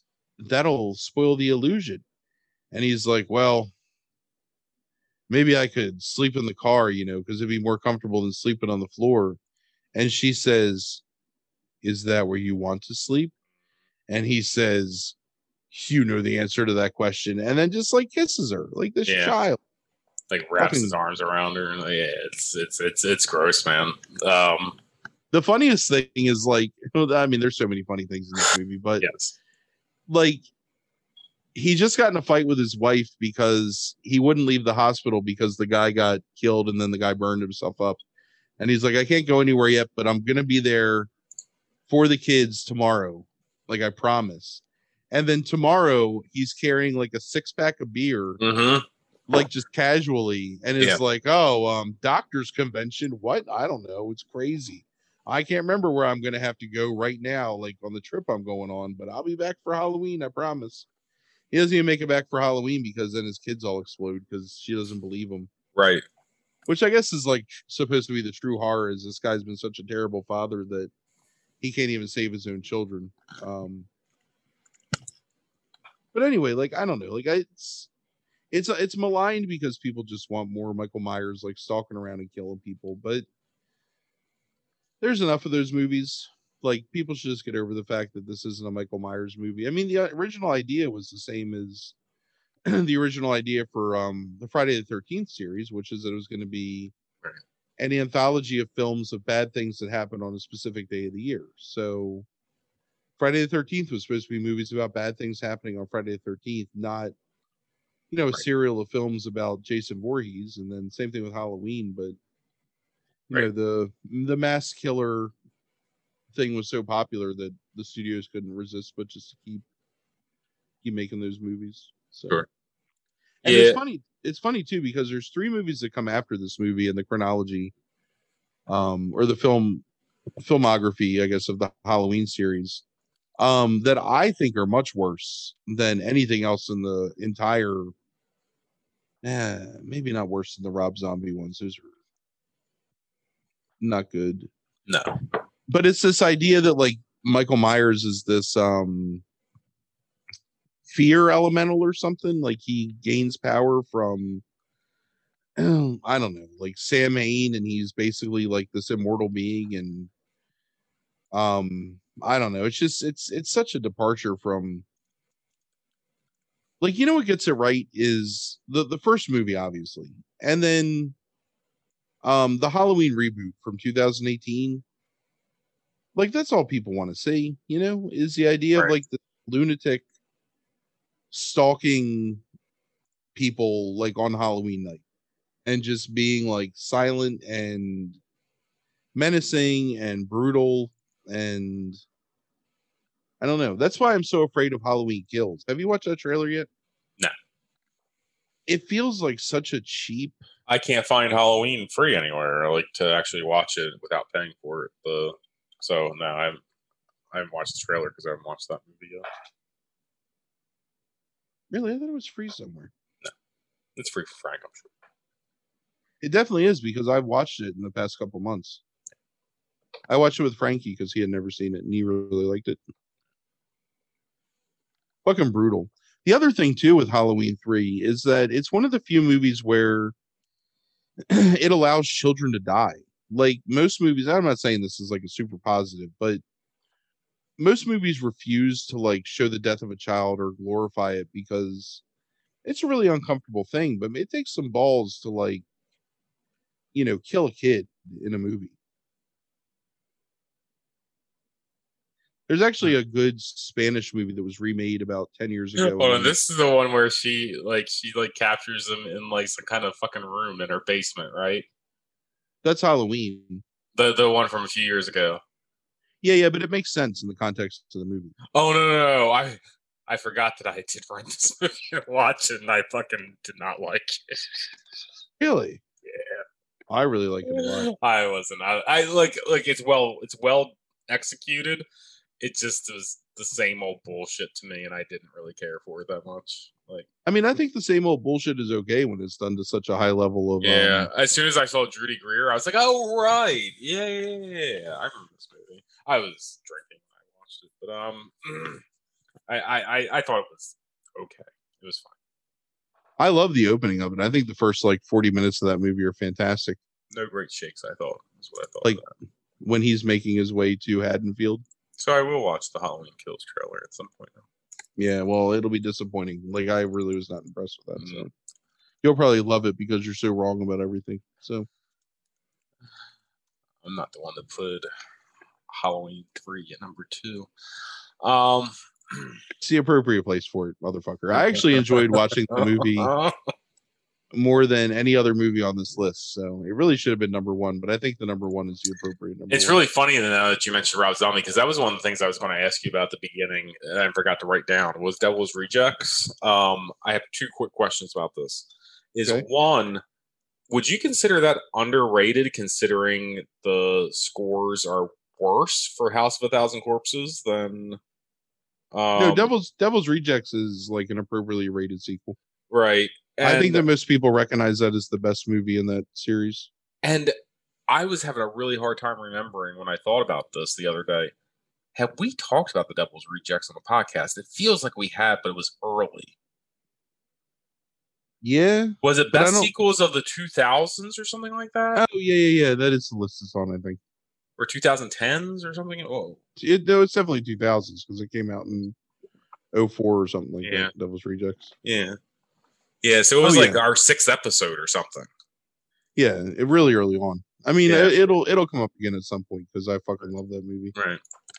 Um, the only thing I want to say about Halloween three is like I was- had the Mike Myers thing told to me before I saw this. Like when I was fucking twelve years old, Wesley told me ahead of time. Like I think that Michael Myers wasn't in this, so I knew going in he wasn't in it. Um, and but he liked it still, and I liked it when I first saw it. I have not seen it since then. Um, I just remember liking it when I was, you know, whatever between the ages of twelve and fifteen, whenever I saw it, and I watched it again and I really enjoyed it. I enjoyed it for slightly different reasons now, I think, than I did when I was young. Like I, I really like some of the horror elements and stuff like that when I was young. now I like it for some of the more ridiculous elements that you pointed out, um, particularly how like fucking sleazy um, uh, Tom Atkins is in this. And look, Atkins, Atkins is a guy that I should not like whatsoever. But you think about it, I really like Halloween three. Like I really like like Night of the Creeps is one of my favorite '80s horror Yeah. movies. Um, you know, I mean, he has like a special place in my heart too for um as Hunsaker in Lethal Weapon. Um, fucking same albino jackrabbit son of a bitch that did Hunsaker. Um, what is it? Maniac Copy's in, right? Yeah. Yep. Which I like Maniac Cop, the first one. Um, so yeah, like, and this is a guy I should not like. He's in the fog, right? Um, Uh uh, like, which is don't like as much as those other ones, but I it's fine. Um, right, it's a fine movie. because you've seen my father, No, wait, delivering me a cheesesteak. yes, but you've seen it, and it's like I should not like Tom Atkins, um, like whatsoever, but I do. Like he's, I think he's fantastic in like everything that he does. Um, and maybe it's just because I love Night of the Creeps so much. I don't know, but um, because that's probably the first movie I ever saw him in. Um, even before Lethal Weapon, but I um, I really love him. Here's the thing you didn't mention that is always fucking awesome in every Carpenter related movie. I fucking love the score of this movie Oh yeah, it's amazing. fucking fantastic. Um, and it's like there's like elements I hear in the score that definitely end up like certain like themes that he does. I don't know. I don't know musical terminology, but it's like certain things that he does that end up in big trouble. Um, in in a few of the different like pieces, but I love the score of this movie. Um, it's so different than Halloween one and two to me. Um, and the other thing I really like is I love um oh fuck what's the character's name in this um uh they are the Oh, uh, Cochrane yeah, Cochran. um yeah Dana D- Dan O'Herlihy. Um who plays Andrew Packer in Twin Peaks. I love him in this as well. Um and so yeah I I mean I think it's you know, you know what's really great about that performance too is like he's so even though he's kind of sinister when you first meet him, he still is this like beatific and whatever, like calm persona. And then the way that he twists like his whole body and face and head to mhm, become like this like sinister, like I don't know, like rictus grimace the whole time for the end of the movie. Yep. Like where he just becomes pure evil, like as he's trying to destroy like basically everyone, all these kids. Like it's just I don't know. It's no no you're right it's it's really good I don't Um, understand why people hate it. Like I don't know. It just doesn't make any sense to me. Yeah, it doesn't to me either. I look, I I looked it up. I mean, what a lot of people complain about is the idea that it's not a Michael Myers movie because that's what they were expecting going in, and I think those are more recent reviews probably from audiences. Um, Well, that's even fucking dumber because if you know anything about movies, like you know that you know fucking Michael Myers. mm, um, yeah, I mean, so Guy P. Um, I, I found one that wasn't related to the idea of that. On Rotten Tomatoes says that horrible movie with absolutely ridiculous plot and so many plot holes, hardly any scares that aren't telegraphed. Acting isn't terrible, but script leave so much to be desired. So Um, does your writing, Guy Pierce exposed. Subject of verb agreement error. All right. So that but that that's also typical of like what is not about Michael Myers not being in the movie. Um is just that kind of stuff. Oh fuck them. Number 1 on your list. Jesus. I poured out a drink here. Is 1985's Mad Max Beyond Thunderdome, directed by George Miller, starring Mel Gibson, Tina Turner, Angelo Rossitto, Bruce Spence, and Frank Thring. Um, has an 80% from critics um, on Rotten Tomatoes and a 49% from audiences. You want to tell us a little bit about this sequel and why you have it number one on the list? And if it's, unless it's to just make me talk about it at the very end. Is there a reason genu- beyond that? I I genuinely think this is the best movie on this list, both in terms of direction. Go go. You go ahead and and tell us why you think it's the number one movie on the list. I'm interested right. to hear this, like a, in a coherent way, and not I'm a I'm an gonna the, antagonistic way, which we've done previously. I'm gonna set the stage. Okay. Okay. You have so first of all, let's preface this entire conversation by saying that Chris does not like Mad Max movies. No matter what he says, I like I like Road Warrior, he's. And I like and I like Fury Road. You're you're Yeah, making me mute and unmute in order to because I'm trying to pour my drink while you talk. Um, but listen, I like the second and fourth movie out of all this stuff. right, but do he's not not a like the fan because first he doesn't movie. like all four. So uh, let me let me let me let me do my review. Just No, uh, no, Drink- your drink your review drink. is uh, your review. I'm, I'm setting the stage for why you're going to be a bitch belittling about this. me. Right. Well, it's it's important to understand the context Okay, all right. Of I- Beyond I'm, Thunder. I'm, I'm gonna let you finish. All right. so George Miller has this whole universe that he's created, right? Like that's it's his thing. Like he's all four movies are directed by him.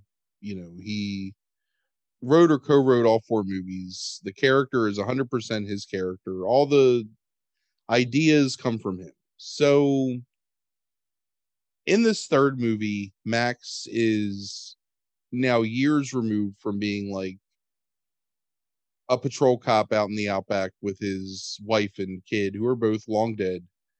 He's been wandering in the wastelands for so long that he's kind of really even lost like his outward appearance of humanity. Like he looks almost like a wild animal. So he gets all his shit stolen from him and he runs into this place called Bartertown, um, where the Tina Turner character, Auntie Entity, um, basically tricks him into getting in a fight with um, the de facto leader of like the underside of Bartertown, where the pig feces is harvested to like power everything that's there. Um, Master Blaster, uh, who's a little person riding on the back of a giant, and they're wearing armor. Um, so Max beats him, and then when he takes the helmet off of Blaster, um, he finds out that he's mentally handicapped and can't bring himself to kill him. So Max is basically run out of town um, on a horse or camel or whatever, and then that dies, and he has to walk. So in his travels, he's found by a group of young kids who are very much and very obviously uh, like a Peter Pan um analogous like lost boys tribe who live in this oasis which is the only real until like the latter part of until one part of fury road it's the only vegetation you see in like most of the movies um they live this like wild like unfettered existence but they also live based on the idea that this um mythical pilot is going to come back and fly their ship and take them to um is it never it's not never neverland it's something similar to that. The neverland or so wh- wh- whatever they call it like some mythical like place beyond like where they can see where there's people and civilization. So some of the lost tribe want to stay in the oasis and some want to leave. Max who's like now lived you know a decade of his life as like a nomadic wanderer in this post-apocalyptic wilderness is inclined to stay because he realizes the value of water and vegetation and safety um but is struck by the spirit of this girl who's kind of the de facto leader of the group who basically demands that um they need to go seek out um whatever they call fuck I wish I could remember what they called the place um so she leaves and they follow and they eventually go and liberate Bartertown.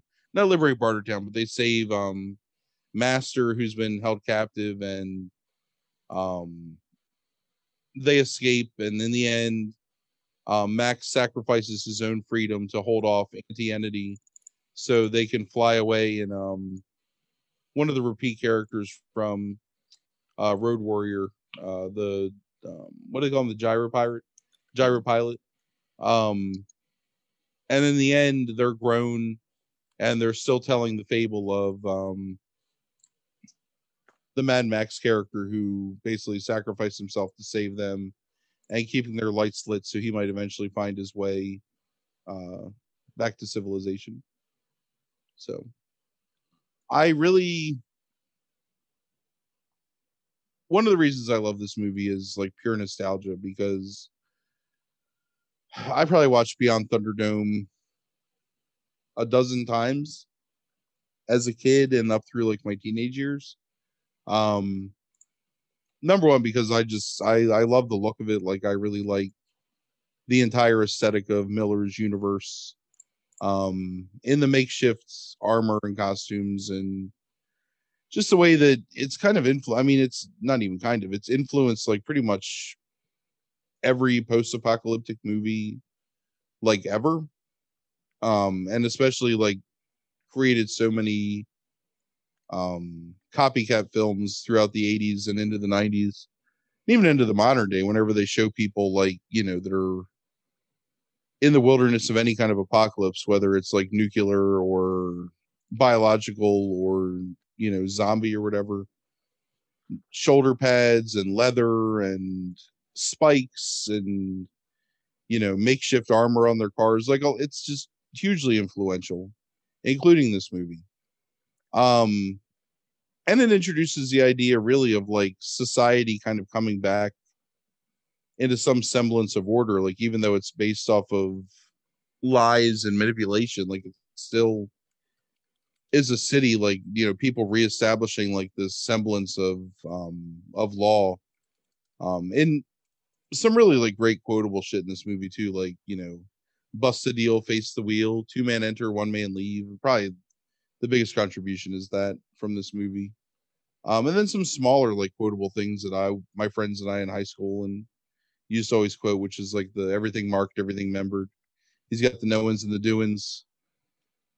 I don't know. I just i i think it's got a lot of when you get past the just sheer like brutality of the first movie which is definitely filmed in a more grindhouse way um to the fantastical elements and the almost like adventure aspect i think of the second movie. Like i think this is a combination of the two where it's got some really ridiculous fantastical elements. It's definitely influenced by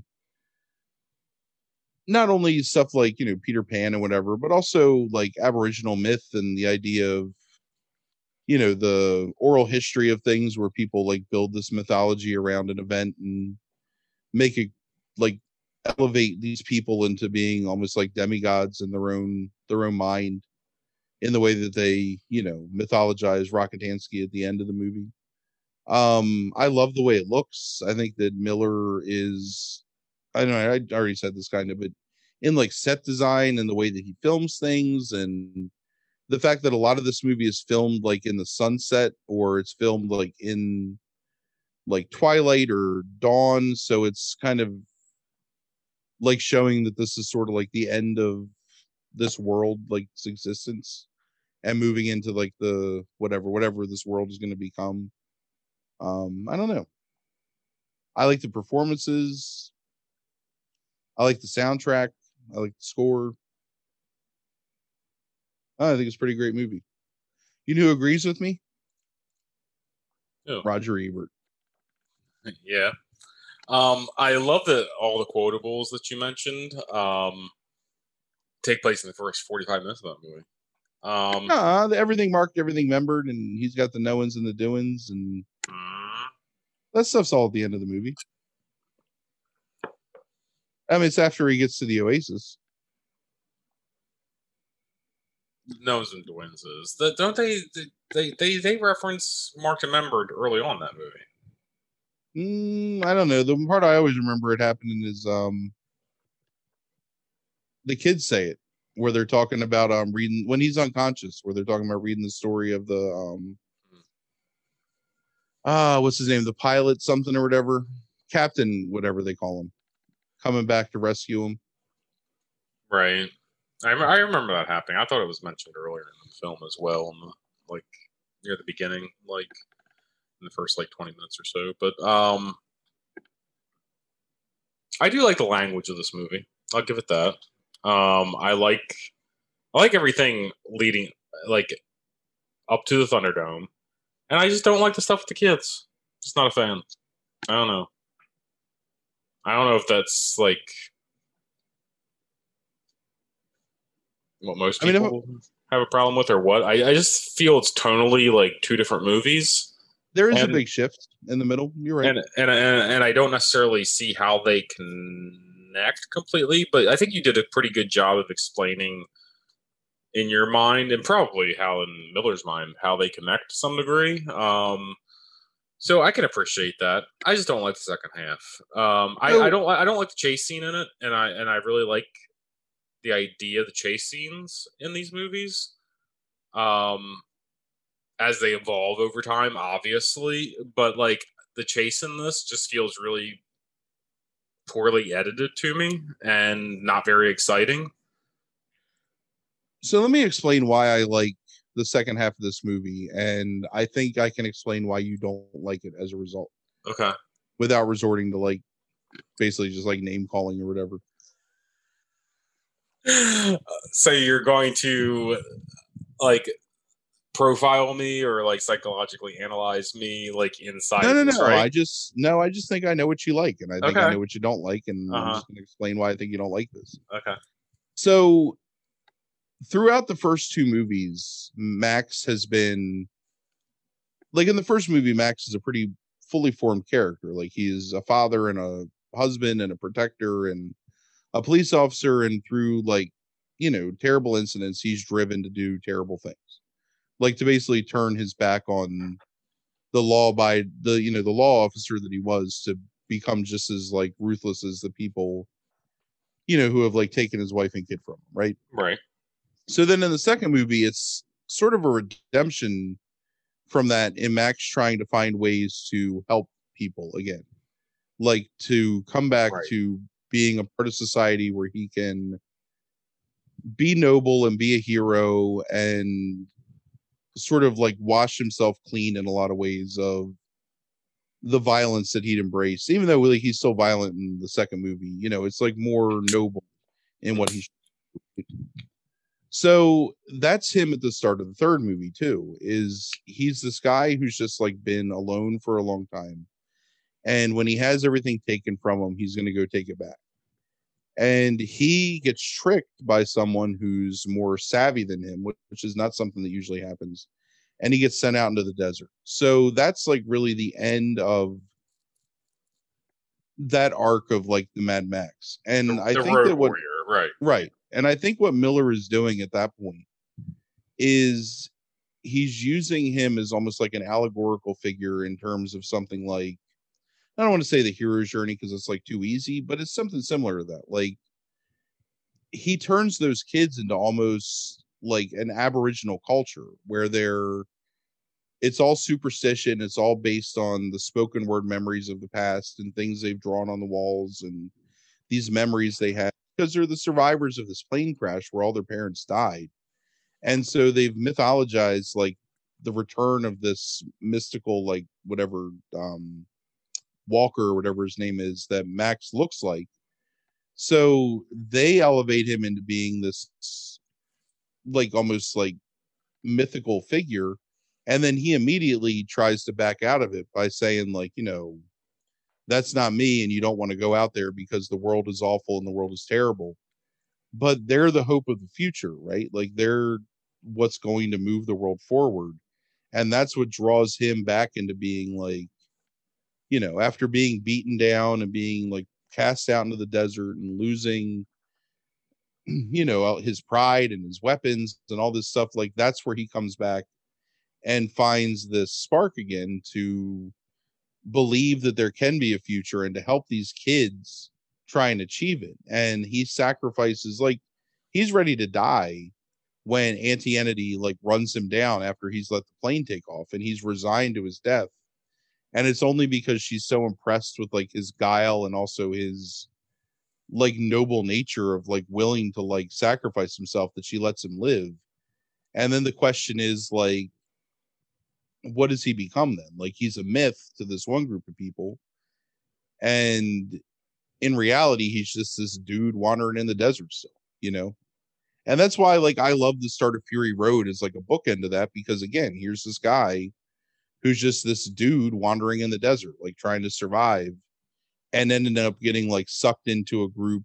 And look, Fury Road is a superior movie to Beyond Thunderdome. And honestly, Road Warrior is superior to Beyond Thunderdome, and so's um Mad Max. Like all all three of those other movies are better movies than Beyond Thunderdome. But people shit on Beyond Thunderdome so much, and it's like like Miller was mourning the death of one of his best friends who he'd worked with on the other two movies and who was like a constant collaborator. And I think there's like this whimsical idea of, you know, like myth mythologizing someone through their acts and like making them something greater than they were. And I think that's what he does with Max. And I think it's I think that if he never made I think he needed to make Fury Road to bring that character back into the character that it is. But if you only look at it as like almost like a eulogy to the Max character, I think it works really well. And I think, you know, I think that's what Miller was kind of trying to do. So I think you don't like it. Okay, fine. I just think you don't like fairy tales much, you know. Like I, don't. think that you're not a fan of fables, and I think when well, when that is like, and the- the more you start like, kind of, you know, giving that kind of like your your view of it, um, I started thinking about like not just the Lost Boys, which uh, yeah, I don't like Peter Pan shit at all. Like anything related to Peter Pan, I'm just not a fan. But um, I also started thinking about Lord of the Flies and how I, I'm not a big fan of Lord of the Flies either. Um, and yeah, so um, yeah. I don't know. I mean, I, I get, get I, it. look, I now I, I I get what you're saying. Like that makes it that does make it what the way you just explained it does make it slightly better to me. Um, but I just don't. I just it's not a thing I'm just gonna like fucking hit play on like ever Sure. ever again. Like Which again is why I think that when I thought about underrated sequels, like to me, it's the number one underrated sequel. And again, I think it's the best movie out of all five of these movies. But I also think that it's, I think it's misunderstood because of how different it is from everything that came before it and the thing that came after it. And if you read about the proposed um fifth Mad Max movie that they're making, I guess they're making it now, right? I think so, yeah.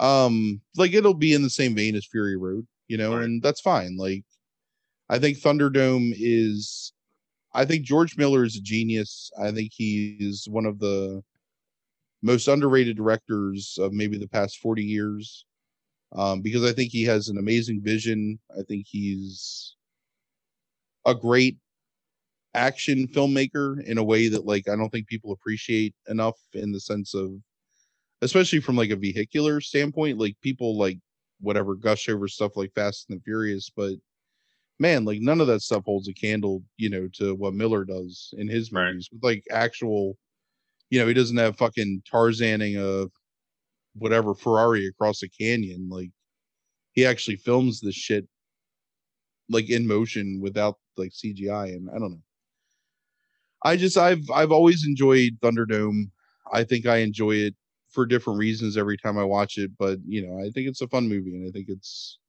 a nice artifact of like a more innocent time in terms of, you know, Will you at least give me that, that Tina Turner song that's recorded at the very beginning of that movie? Movie is It's terrible. Terrible. Okay, all right. but you got to give it up that we don't need another hero is a fantastic song. It So- is. Yes. Yes. Bookending the movie. Oh yeah, That's the fine. opening song is fucking abysmal. It totally makes no sense for that movie at all. It doesn't. You know what I think it was? I think they were like they wanted Tina Turner to play Auntie Entity. yeah. and she probably was like, "Hey, Right, like right. I, I need to do some songs for this shit." I need a single, right? Right. Yeah. That's it.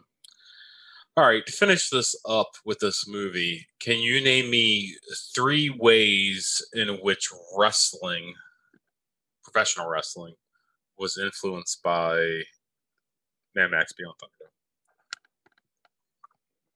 Or This just, is, Mad- I guess just Mad Max in general. Um, is this is there a real answer to this? Oh yeah. Well, I mean, obvi- I mean, obviously, um, some the really obvious the, ones and the Legion of Doom in the Right. Road War. the Road Wars, right? Yeah.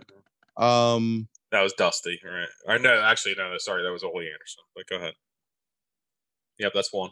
Ole Anderson was influenced by them to make them the Legion of Doom. He was influenced by the movies to call them the Road Warriors and put the spikes on them and everything.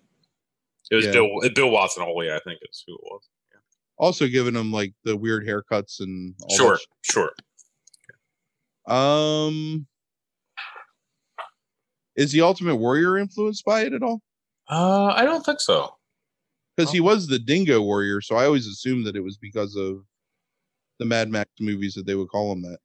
Right. Like the idea that he was like this Australian like lunatic or whatever with his face Mhm. painted and That's interesting. Yeah, I never thought of that, but maybe. um what are the other ones? Thunderdome, obviously. Which one? What are you talking about? You Well, I mean, there's I most recently the WWE naming their right, um COVID facility Thunderdome right, is like a straight ripoff. sure. Um wasn't there a WCW Thunderdome Yep, thing? I'll give you both of them as two and three. Yeah, there there was Dusty was well. First of all, War Games comes from like Dusty's idea for War Games comes from the Mad Max Beyond Thunderdome, um, and then the actual Thunderdome that gets named Thunderdome in like 1991 or whatever is is, Is that the is that the three story structure with the no no no no no um um that is the Tower of Doom or something right like the. Tower of Doom? You're right. You're um right. You're right. but the no the Thunderdome is the one where the um it's the big like wide like holes like in the cage. It's the one where Abdullah gets electrified. Like Oh, the other thing's awful. yeah, That was called the Thunderdome. That was called the Thunderdome. Yeah, Man, I just Mo- watched Moon that. and, Fu- Muta and Funk and Flair versus Flair Right. thing happen in it. Yeah, I just watched that. Um, I just watched that pay per view like last year. I think. yeah, right. Um, I think it was. I think we were. Dem- Demolition is also an acceptable answer because Demolition also was inspired because their ripoffs of the Road Warriors was also Right. inspired by. Um, there was somebody. Uh, there was uh, Lord Maxine, um, who uh, was a, in a feud with Wendi, Wendi Richter in the late '80s in WWF. Um, that was, you know, Green Mohawk and was um, like inspired by like you know the Mad Max stuff. Um, Lord Humongous. right. I was thinking, was there a humongous?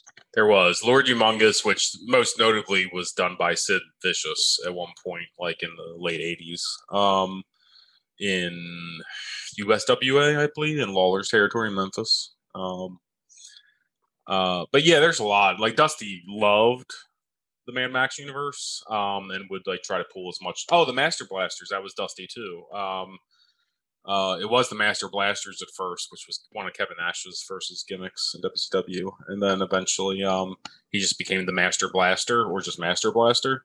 Um, I don't know if you ever saw Nash's Master Blaster, but um, no, but I I need to see it now. yeah, I think if you watch Halloween Havoc 90 um on Peacock, give us money Peacock.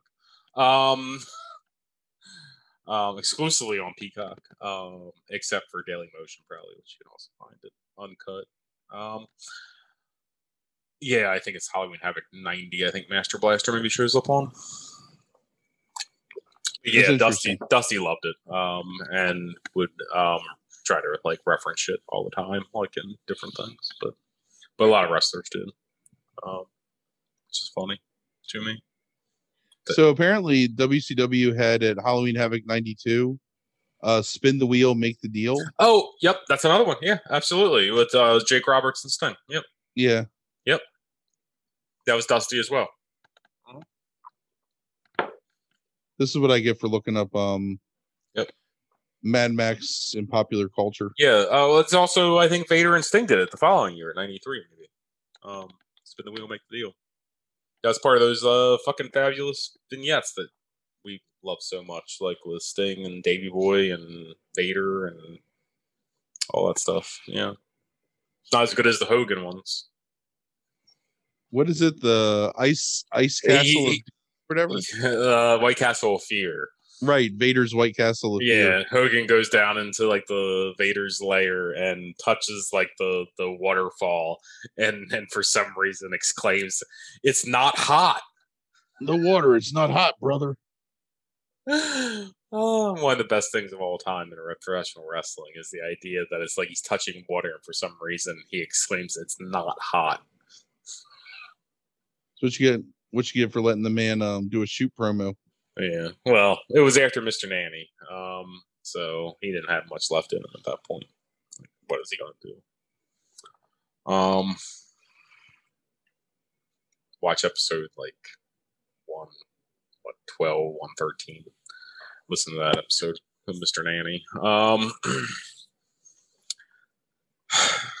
okay, you you sold me a little bit on the importance of this movie. I still just not a fan of the last half of it, but Right, I, I you, get it. you- sold me on the importance of it, like thematically, psychologically. Well, that's what I'm here for. All right, you're doing it. It's the life pose I am. now. Um, you're very pleased. Um, you're very Imminently. pleased that I've.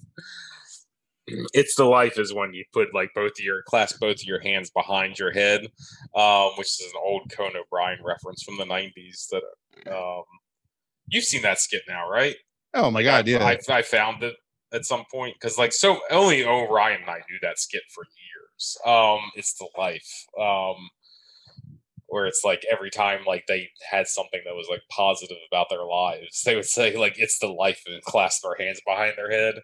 Um, which ends with Conan after he's been in like a terrible motorcycle accident. No, no, Andy in a terrible motorcycle accident is in a full body cast.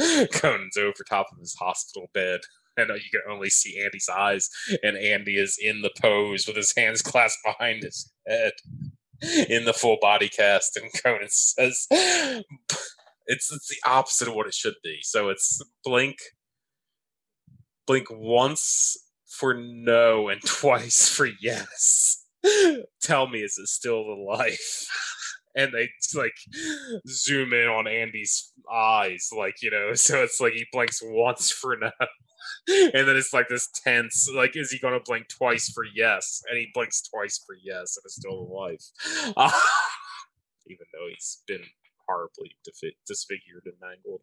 Um, great skit, It was funny when I saw it, like when you showed it to me like ten years ago. right? It had to be longer than that. Mm, it might be. It might be like 16 16 years blocks. at this point. 16 blocks came out 15 years ago, Frank. Um, I seem to remember it was one of the first phones that one of us had that could play video, mhm. and we were at Dunkin' Donuts on 896 getting called. I'm coffee. sure that's exactly right.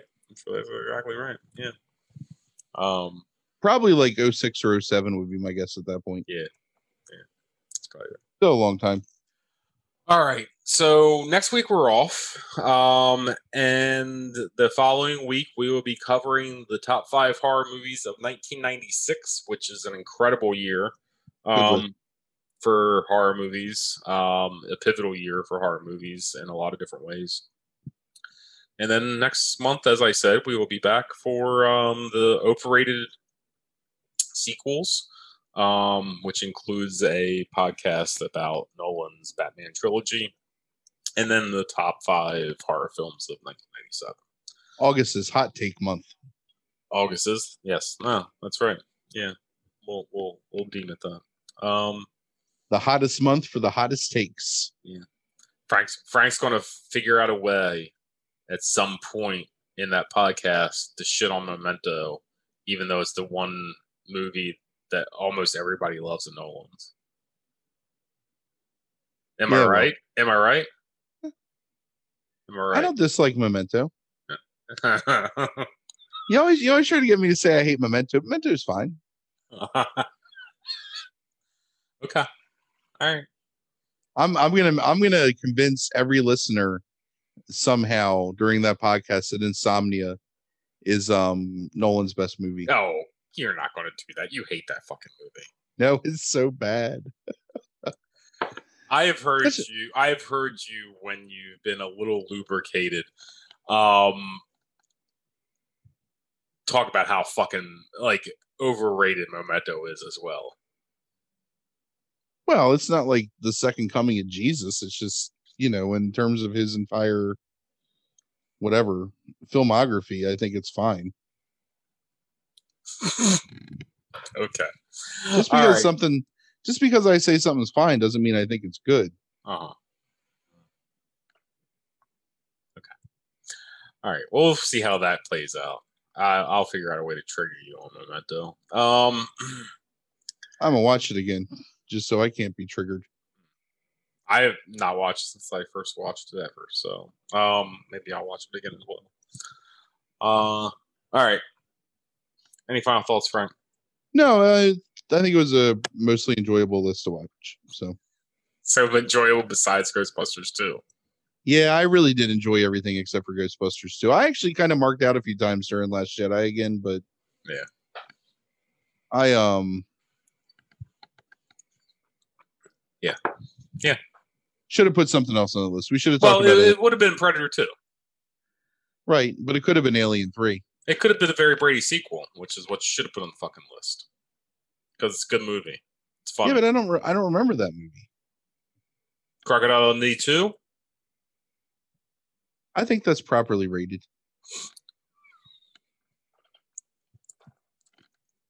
All right. Good night, everybody. Good night.